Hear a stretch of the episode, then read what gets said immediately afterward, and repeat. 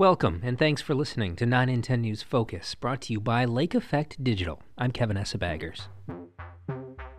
In five, three to five years, you know, we'll be in a completely different place in terms of U.S. oil production, but that's not impacting prices today, tomorrow, or this year.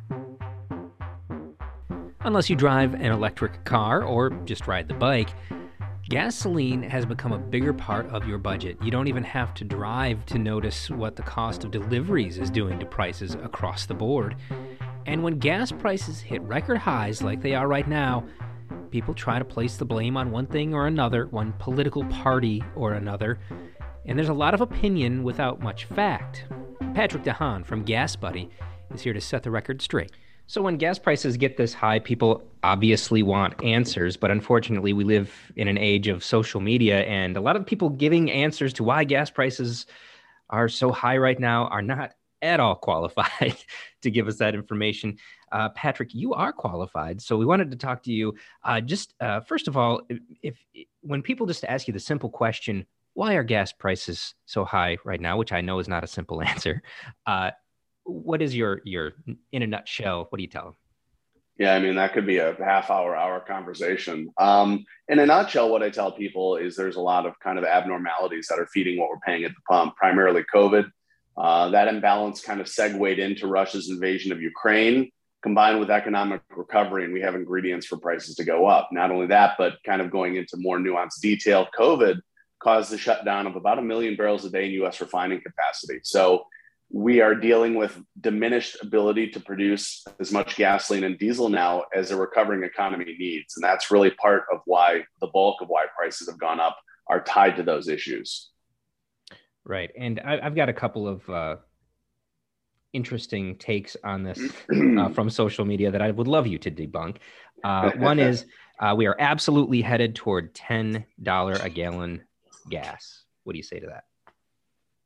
You know, it probably sounds like a political talking point to make you fearful. Um, I think the economy would buckle under the weight of even gasoline that was, you know, just half of that, a little bit more than half. I mean, we've heard JP Morgan suggest 620 a gallon could happen, but, you know, a lot of these numbers can just be picked out of the sky. Uh, it doesn't mean they're going to happen. And I think 620, it's not impossible, uh, but it's improbable, right? Uh, 620 a gallon, which is JP Morgan's prediction, that may be one in 100 and ten dollars a gallon might be the one in ten thousand. Um, so it, it, is it possible, you know, remotely? Uh, but we, we, you know, a lot of the times these these talking points are are politically aligned to drive a purpose. And that may be the case with the next one I've got for you. The reason gas prices are so high is Biden shut down the Keystone XL pipeline. There's a lot, lot going on with that one. I mean, there is, um, but the Keystone doesn't produce crude oil; it carries it. Um, oil's still getting to the market. Uh, U.S. oil production is about 1.9 million barrels higher than it was in 2020 uh, when President Trump was in the White House. The number of U.S. oil rigs uh, is up substantially from last year. The total number of rigs in the U.S. is up 243 from a year ago. President Biden hasn't stopped that um, and will continue to go up the the details where most people get it wrong is expecting that the president's policies today immediately derails you know oil from returning to the market. Now, a lot of this again is born out of COVID. Uh, mm-hmm. low prices that we all loved, right? The dollar fifties in 2020 were terrific. The empty roads were terrific, but they caused oil demand to plummet, and that's why oil companies reduced output. And led by OPEC, keep in mind, OPEC didn't start restoring output until July of last year, so not even a year ago. Um, and the economy has rip roared back. And that's the problem is that imbalance has widened over time. Um, look at the desire for Americans to hit the road. Even with record high gas prices, uh, our data, our summer travel survey indicates 58% of Americans are going to hit the road. That's higher than last year amidst gas prices that in Michigan are averaging 456 a gallon. That's part of the problem right there is that people are filling their tank. And one thing that uh, the government has done, and uh, people may be putting a little too much stock into, is the uh, strategic petroleum reserve. And now, did they also uh, say that they're going to be releasing some from the diesel reserve mm-hmm. as well? Potentially. Um, and and what kind of impact can that practically have? I mean, we're talking about global significant imbalances between supply and demand. Um, you know, the, these are not going to make profound increases. The, the, the problem is that to put it in context, the SPR release is the biggest historical release ever a million barrels for 180 days, 180 million barrels. The problem is that Russia, who the world is uh, basically rejecting their oil because of their war on Ukraine, Russia over the same time frame could produce 1.8 billion barrels. 180 million versus 1.8 billion. That's a big difference. And there's no way that even if all the countries in the world released every spare drop of crude oil they have, there's no way it would come close to replacing Saudi, uh, replacing Russia's oil production. That's the problem. Is that we're never going to solve this problem until Russia comes to its senses, leaves Ukraine, potentially regime change. Western countries just basically left billions of dollars in Russia. They exited you don't just get back into a country that you know has basically gone rogue. And that's the problem is that we're you know there is no spare russia. Even if the president approved 10,000 permits tomorrow and built 50 keystone pipelines guess what? That's not going to do anything tomorrow next week next month not even next year.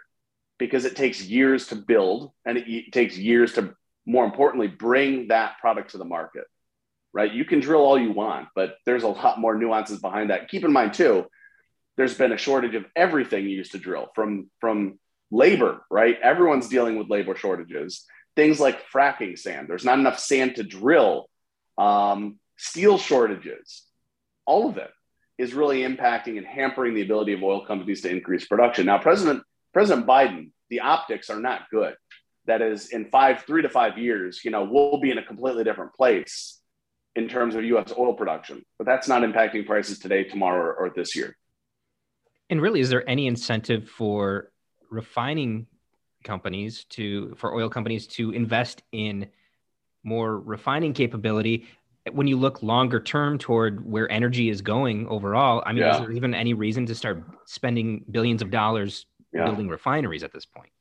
That's exactly it. It's a poor investment. President biden and, and part of that is politics right? President biden's made clear uh, that he's going to wean the nation off fossil fuels. So why sink multi-billion dollars into refineries. Why go through years of permitting to get approvals right? It's not like building a house. You don't just build a refinery in a day. These things take a long time. And by the time they're open are we going to be even utilizing that gasoline right? So uh, to, to, to the point you know there, there's uh, again there's not an overnight solution to any of these problems. And that's why it's a relatively easy prediction to say these problems are not going to disappear and there's no US president that can do anything about it because this is not just a US issue. Uh, this is an issue being felt in every country globally. In fact, in Africa, they stop flights because they don't have enough money. People don't have enough money to pay for the high price of fuel. This is not a, the, the US president doesn't control the global economy. It's much broader than that. And I think it's a little naive to think that the president somehow is, is a band aid to, to fix everything. In doing a little bit of research on this, I came across a term that is well, it, it made me laugh, uh, chuckle a little bit. Uh, but I think uh, uh, maybe you explaining what this is could could help people understand uh, the crack spread. okay, so yeah, we're, we're talking about the difference, right, between uh, what we're, we're well, talking. I'll let crack. you explain it. I'll let you explain the crack spread. the, crack, the, the crack spread is a measure of how much profit refineries make. Basically, their incentive to crack oil into things like gasoline, diesel, and jet fuel, right? Because that's what they do is they distill, right? But they crack basically you're at the gist of the atom, you're cracking molecules down to produce things like gasoline, diesel, jet fuel, and all of these other, other hydrocarbons. And the crack spread is a measure if you take three barrels of oil, add them up. Um, I'm, I, am trying to think of the best way to explain this, but, but basically it's, it's, it's an index for how much profit there is for a refinery to crack that oil into diesel and gasoline. Uh, the higher the crack spread, the more incentive refiners to have. And right now, the crack spread is very high. And part of the reason it's very high is because there's not enough capacity to meet demand. So let me throw this at you. In theory, you could have oil a dollar a barrel, and you could have gasoline at $100 a gallon. That doesn't make sense to probably most people, but what, where would we be without refineries, right? That's kind of an extreme example if you have all the oil in the world but nobody to refine it, that gasoline is going to be much more valuable than the oil. And that's the that's you know on steroids the problem we're dealing with right now is that we have all, you know, and, and we don't have all the oil in the world. So we're, we're dealing, number one, with a reduced amount of oil globally to meet demand. And part of the reason is because we sanctioned Russia and many other countries have done the same. So we basically have cut off a source of oil. Um, and now the problem is the limited amount of oil we have left, while we have a limited amount of refining capacity to turn that limited amount of oil into something more valuable. So the crack spread has been very high.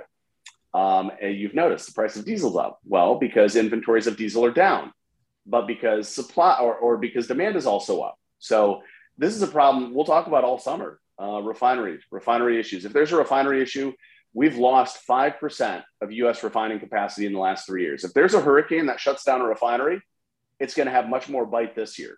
Um, if the BP refinery Northwest Indiana goes down like it did in 2015, for those that can remember, August 2015 prices in Michigan jumped basically 50 cents to a dollar a gallon overnight if that happens again this year, it's not going to be 50 cents or a, a dollar a gallon. It might be a dollar a gallon or even more.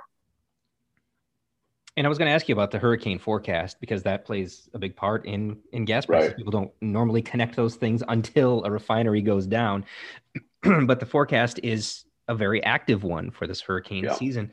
Are refineries? I mean, do they do anything to like prepare for this to try to prevent this? Yeah. I mean, there's nothing you can do to prevent Mother Nature, but there's things they can do. Uh, they may shut down in an orderly function.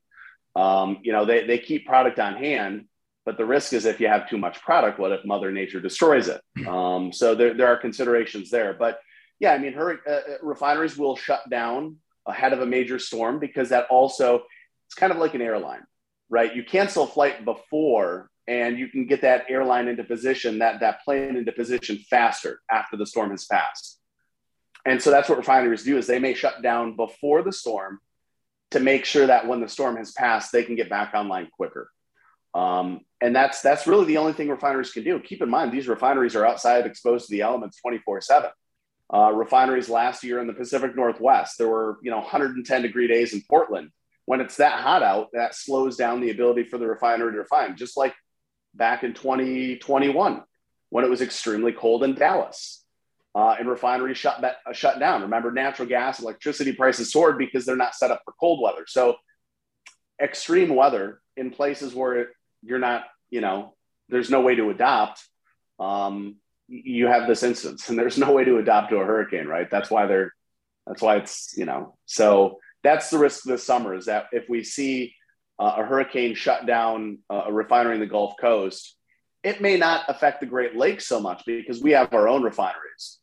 Um, but when there's a product in Houston, uh, for example, anywhere between the Mississippi River and Houston, that's where the, the nation's refining capital is. And even if a refinery problem happens in Houston, it, it can be so significant that products like gasoline and diesel in the Great Lakes could start moving that way. So we are all very connected, and what happens in the Gulf Coast can impact what happens here. And what happens here can impact prices elsewhere. All right. Finally, uh, I have to tell you, I thoroughly enjoy uh, following your Twitter account, uh, just because you are, are so quick to correct uh, some of some of the more outrageous things that people are saying about uh, gas prices. Uh, so I, I, encourage everyone to follow you on Twitter. But wondering if you have a, a couple of the more outrageous things that you've had to bat down on oh, social boy. media? Anything uh, come to mind that that really got you? The other one the other day that somebody said oil companies control, you know, prices. Um, you know, they, they, they may control supply, but they don't control how, how much Americans are filling up with or how often. Um, and they may not control supply directly, right? These are a lot of different oil companies. They don't collude to say, oh, let's all cut production. Now, OPEC does that. Um, but uh, overall, there's a balance of supply and demand. And so somebody had argued that oil companies set prices and that, you know, profits should be illegal. Um, keep in mind, too, um, you know, oil is not too dissimilar to the housing market. Uh, if you've owned a house for the last two years, you know it's skyrocketed in value, maybe 50 to 100%. You didn't do anything different. It's the market that's changed. More people are buying a house and there's less homes on the market you bought your house still at the same value, right? Oil companies may have bought oil months ago for a lower value, but it's sold on the market and it's whatever supply and demand dictate the price. So oil companies, you know, oil was negative $38 in 2020. It was also $20 a barrel. Oil companies don't set prices. They have to take whatever the price is that the market decides. And basically, the market decides based on how often you and I are filling our tanks. All right. Well, as always, I feel like I know a little bit more about the nuances of gas prices after talking to you, Patrick. Uh, appreciate you uh, taking some time. Of course. My pleasure, Kevin. Have a great holiday weekend. Thanks as always for listening, and I hope you'll join me again as we take a closer look at issues in the news affecting northern Michigan. 9 in 10 News Focus is brought to you by Lake Effect Digital